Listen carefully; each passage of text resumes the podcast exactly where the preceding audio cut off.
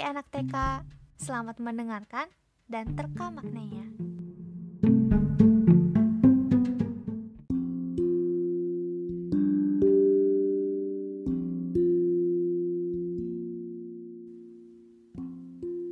Pada suatu hari, Sabit bin Ibrahim sedang melakukan perjalanan di pinggiran kota Kufah. Cuaca panas membuat kerongkongan kering, sehingga haus pun menyerang dia. Tanpa sengaja, ia melihat sebuah apel berwarna merah tergeletak di hadapannya. Tanpa pikir panjang, ia segera mengambil dan menikmati buah merah tersebut untuk menghalau dahaganya. Belum habis buah itu di tangannya, ia segera tersadar bahwa apel itu bukan miliknya. Astagfirullah, saya memakan yang bukan hak saya. Siapakah pemilik apel ini? Perasaan gelisah pun menghantuinya. Dicarinya pohon apel yang tumbuh di sekitar. Ia sangat berharap agar si pemilik apel mau merelakan apel tersebut untuk dimakan olehnya. Setelah menelusuri jalanan itu, akhirnya tidak jauh dari tempatnya, sederet pohon apel dengan buahnya berdiri di sebuah kebun yang luas. Sabit melihat seorang lelaki di dalam kebun itu. Mungkin dia pemilik apel ini, pikirnya. Ia pun menghampirinya dan mengucapkan salam, lalu bertanya, Apakah Anda pemilik kebun ini? Saya telah memakan apel Anda. Untuk itu, saya mohon maaf. Sudilah kiranya Anda merelakan apel ini agar halal untuk saya makan. Pinta Sabit. Lelaki tersebut berkata, saya bukan pemilik apel itu. Saya hanya seorang penjaga kebun di sini. Jika demikian, di manakah rumah majikan Anda? Butuh waktu sehari semalam tiba di sana. Perjalanannya pun tidak mudah. Mengapa tidak kau makan saja apel itu? Toh ia tidak memedulikan sebuah apel itu karena hasil kebunnya begitu melimpah ruah. Sabit pun berkata, sejauh apa pun rumahnya, saya harus tiba di sana meskipun harus melalui berbagai rintangan. Sebagian apel ini sudah saya telan. Artinya, di dalam tubuh ini terdapat makanan yang tidak halal bagi saya karena belum meminta izin pemiliknya. Bukankah Rasulullah Shallallahu Alaihi Wasallam bersabda, setiap daging yang tumbuh dari makanan haram, maka api nerakalah yang layak baginya. Si penjaga kebun akhirnya memberitahu arah perjalanan menuju rumah majikannya. Sabit berterima kasih atas kesediaan penjaga kebun memberitahu alamat majikannya itu. Tanpa buang waktu, Sabit segera beranjak menuju rumah pemilik apel. Perjalanan mendaki dan berbatu ia lalui. Sungai pun ia seberangi agar ia dapat bertemu dengan pemilik apel.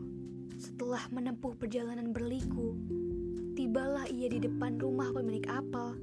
Ia mengetuk pintu rumah sambil mengucapkan salam. Seorang lelaki tua membukakan pintu untuknya. Waalaikumsalam warahmatullahi wabarakatuh. Ada apa anak muda? Rupanya dialah pemilik kebun itu. Wahai Tuan, kedatangan saya ke sini untuk meminta keikhlasan Anda atas buah apel yang terlanjur saya makan. Semoga Anda memaafkan saya. Pemilik kebun pun berkata, saya tidak akan menghalalkannya kecuali dengan satu syarat. Apakah itu Tuan? Kamu harus menikahi putri saya dan saya akan menghalalkan apel itu untukmu. Tentu saja Sabi terkejut dengan syarat itu. Haruskah ia menebus kesalahannya dengan pernikahan? Belum habis keterkejutan itu, pemilik apel itu melanjutkan, "Putriku bisu, tuli, buta, dan lumpuh. Bagaimana? Apakah kamu menyangkupinya?" Sabit makin terkejut.